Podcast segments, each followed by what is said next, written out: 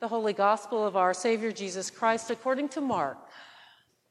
John said to him, Teacher, we saw someone casting out demons in your name, and we tried to stop him because he was not following us. But Jesus said, Do not stop him, for no one who does a deed of power in my name will be able soon afterward to speak evil of me. Whoever is not against us is for us. For truly I tell you, whoever gives a cup of water to drink because you bear the name of Christ will by no means lose the reward. If any of you put a stumbling block before one of these little ones who believe in me, it would be better for you if a great millstone were hung around your neck and you were thrown into the sea. If your hand causes you to stumble, cut it off. It is better for you to enter life maimed than to have two hands and to go to hell, to the unquenchable fire. And if your foot causes you to stumble, cut it off. It is better for you to enter life lame than to have two feet and to be thrown into hell. And if your eye causes you to stumble, tear it out. It is better for you to enter the kingdom of God with one eye than to have two eyes and to be thrown into hell, where their worm never dies and the fire is never quenched. For everyone will be salted with fire. Salt is good, but if salt has lost its saltiness, how can you season it? Have salt in yourselves and be at peace with one another. The Gospel of the Lord. It's a very odd ending to this reading that we've just heard from the Gospel of Mark, and I want to ponder that with you today. For everyone will be salted with fire. Have salt in yourselves and be at peace with one another. Um, many of you know, and, and, I know many of you, I don't know many of you, but just a little bit about myself. Um, the last seven years, I have been serving uh, different parishes around the, our diocese for interim or um, uh, priest in charge times. And I've just left uh, a month ago St. Francis Church in Novato, where I served for three years. The first of those churches that I served, and I actually served at Nativity in San Rafael for 15 years as its director. So I've been, I'm an old Marinite and I've been around forever. So um, I'm glad, and I've been here and I'm glad to see many of you. I want to tell you a story about St. Timothy's in Danville, uh, where I served for two years as the interim rector. As soon as I got to St. Timothy's, I started calling them the salty Christians. And it was mostly because it was very apparent that everyone there had an opinion about everything. Now, as we know, and as we, as I quickly learned there, when you're able to kid with people and tease them and poke them, that's a sign of a healthy congregation. So I started calling them the salty Christians, and I continued that, and I'll have a little ending story after my brief words uh, about St. Timothy's as well. The thing that was remarkable about St. Timothy's after going around to various churches in the diocese was that um, everybody had an opinion and mainly everyone got along with each other. The congregation got along with each other. It didn't mean that there weren't uh, hearty discussions about things. It didn't mean that sometimes people didn't have arguments about things, but what it showed me that the health of the congregation was, um, was very evident, and it was evident in that ability for everyone to have their own opinion. Um, so I want to talk with us uh, this morning, and I believe that about our Savior too. I hear wonderful things. So I'm so glad to be with you today. What a healthy congregation in the diocese, a beautiful thing.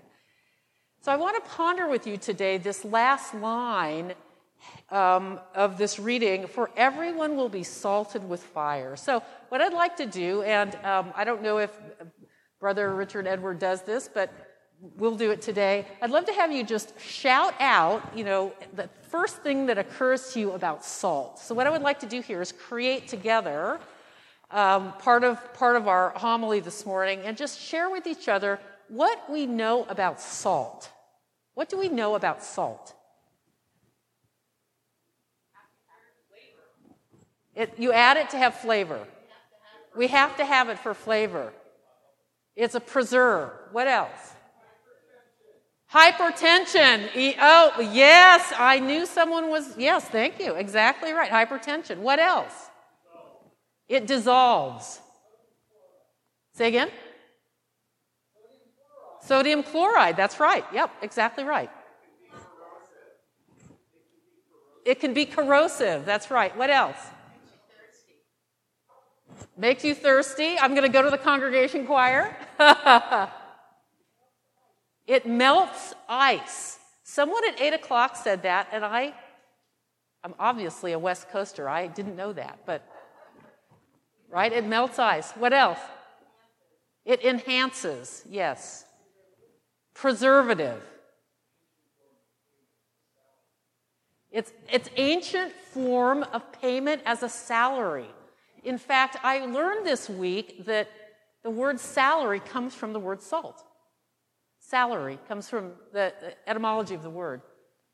What else? What else? Anything else that comes to you about salt? Say again? In the ocean. It's in the ocean. Desalinization plants, right? We need some. Assists heart attacks. Oh dear. Oh dear. Oh dear, dear. Say again? Your heart couldn't function without it. It leg cramps, muscle cramps. Beautiful. So I want you to know about salt and our Savior. Uh, for those of you who um, tend to the altar and serve behind the scenes back here this morning, we made holy water together to put in the font, and we put salt in it, a little pinch. It's very traditional, as I was mentioning to Dana. Most churches don't do that, but the, uh, and some do. So you have a beautiful jar of rock salt, and you, as we're blessing the water, we put a little pinch of salt in the water. That originally was understood to be an exorcism of, and to purify the water. So we used salt here this morning. So this is beautiful, perfect. Salt is so ubiquitous and so important in so many ways. And it has a rich history, as you've just helped us understand. For everyone will be salted with fire. So the story gets even more complicated because fire is added. I wonder if you know a wonderful Methodist preacher and artist named Jan Richardson. If you don't know her, you should know her. She's written many books. And one of the books that she wrote that I love the most is called The Painted Prayer Book. And uh, she, unfortunately, my, all my devices malfunctioned this morning. I wanted to bring you a picture of this painting called Salted by Fire. It's a beautiful, red, fiery painting. And so she, but what I want to share with you is the commentary that, uh, that she wrote about this. And she talked about, as she was painting this painted, which is titled Salted with Fire, she thought about pottery and she thought, about, she thought about how the potter, when the uh, piece goes into the kiln, can throw some salt into the kiln, and that changes in some way uh, the texture of the ceramic. And I, I, bet there may be people in here that do that and know about that. Um, she says it this way, which I think are, her words are beautiful. She says, Blessed by the intention and focus that the potter brings, the salt will make a way for the wild beauty that will come. I love that because you know you throw it in and you know it will be beautiful, but you can't imagine how it will be. So, so just as we've just done with salt, also tell me, help me create the um, what our understanding about fire is. I mean, of course, I live in Novato. We had that scary fire in Lucas Valley a couple of weeks ago. I, I have not been that terrified in a long time. So those we live we live by the fire but let's think about the element of fire just give me the same let's let the congregation choir we're going to let the congregation let's let the congregation i can say this to the choir they, they get it they're salty. They're salty. They're so let's what what can they're fiery too. Let's let's shout out some things we know about fire. Hot. Hurts. Purifies. Cooks. Say again? Heat destroys. beautiful, warming, glowing. Yes. Brightens our room in the dark, it lights our way. Yes. Um, so, salt, thank you very much. So, salt and fire, two such basic, vital elements, and the scripture tells us everyone will be salted with fire. Now, I have to say, there are not very many sermons preached on this because I don't think people know what to make of it. But we love a challenge, don't we? Um, so I've really been thinking this week as I've been preparing to come with you what can I say about the gospel? What, what is the good news that we take away from this? And here's my takeaway. So try this on and see if it, if it fits for you. I hope it, I hope it will. See if it fits our Savior. That in this most difficult time of really of our lives, the pandemic, um, the world, the, our country, um, everything, the migration crisis on our borders. I mean, we could go on and on. Climate change, fires. Um, in this most difficult time, that being salted with fire and the directive to have salt in ourselves somehow directs us to be communities of people, a community of people, a, a diocese, a deanery, the church of our Savior to have these attributes that we have just spoken about. In other words, not to be shy and retiring, to be bold, spicy, um, dangerous. I'm not sure I've ever said that in church before, that we want to be dangerous, but that is the, that is the what, I, what I mean to say is that we need to risk, right? We need to risk everything for the sake of the gospel. And so these attributes of salt and fire are the are the direction that this gospel is giving us. It's the only way forward. Nothing less will do. People at the beginning of the pandemic, well, you know, famous scholars and various people were writing about how would it be that we would make it through these next couple of years. What people are just starting to write about now is what will we do now that everything's changed?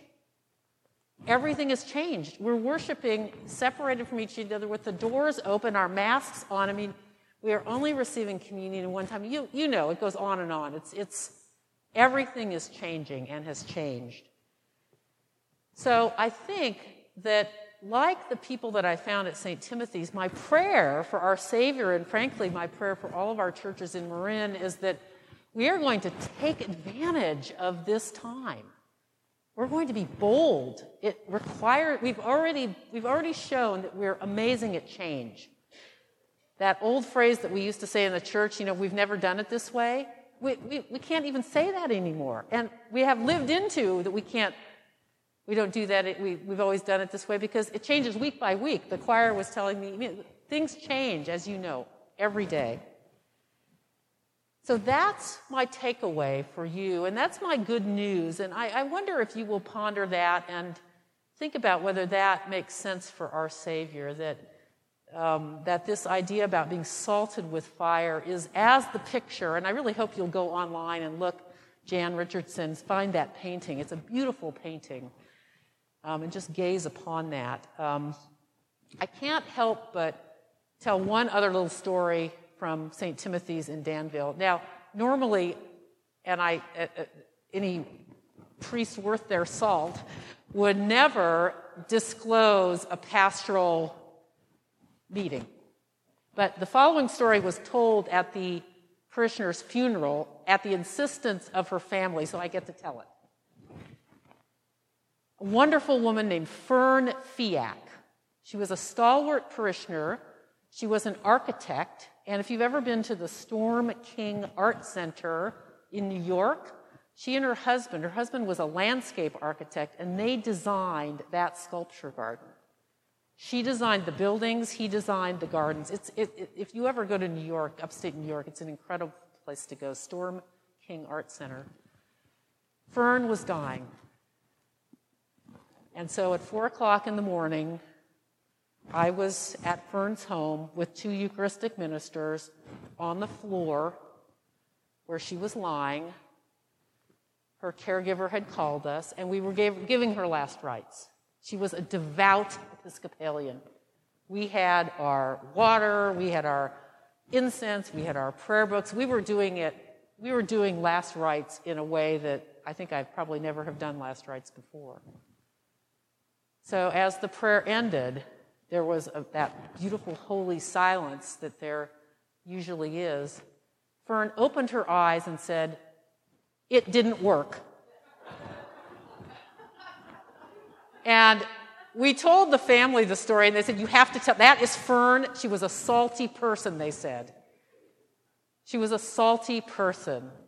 So, um, may we all be salty Christians. May this congregation figure out to, how to describe itself as a salty congregation, beginning with the salt in the sacristy. I'm going to end my brief words with some a prayer that Jan Richardson has written. It's, calling a, it's called a blessing of salt and fire. And so, in this season, may we give ourselves to the fire that shows us what is elemental and sacramental, that reveals what remains after all that does not have substance or savor falls away. May we turn our eyes, our ears, our hands to the beauty for which we were formed and bear with grace the patterns that blossom upon us who live salted and singed. Amen.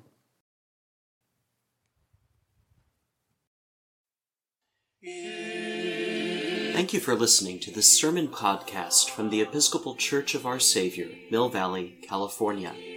We are a growing community welcoming those seeking to deepen their relationship with God and to journey in faith with God's people through the breaking of bread and in service to others in Christ's name.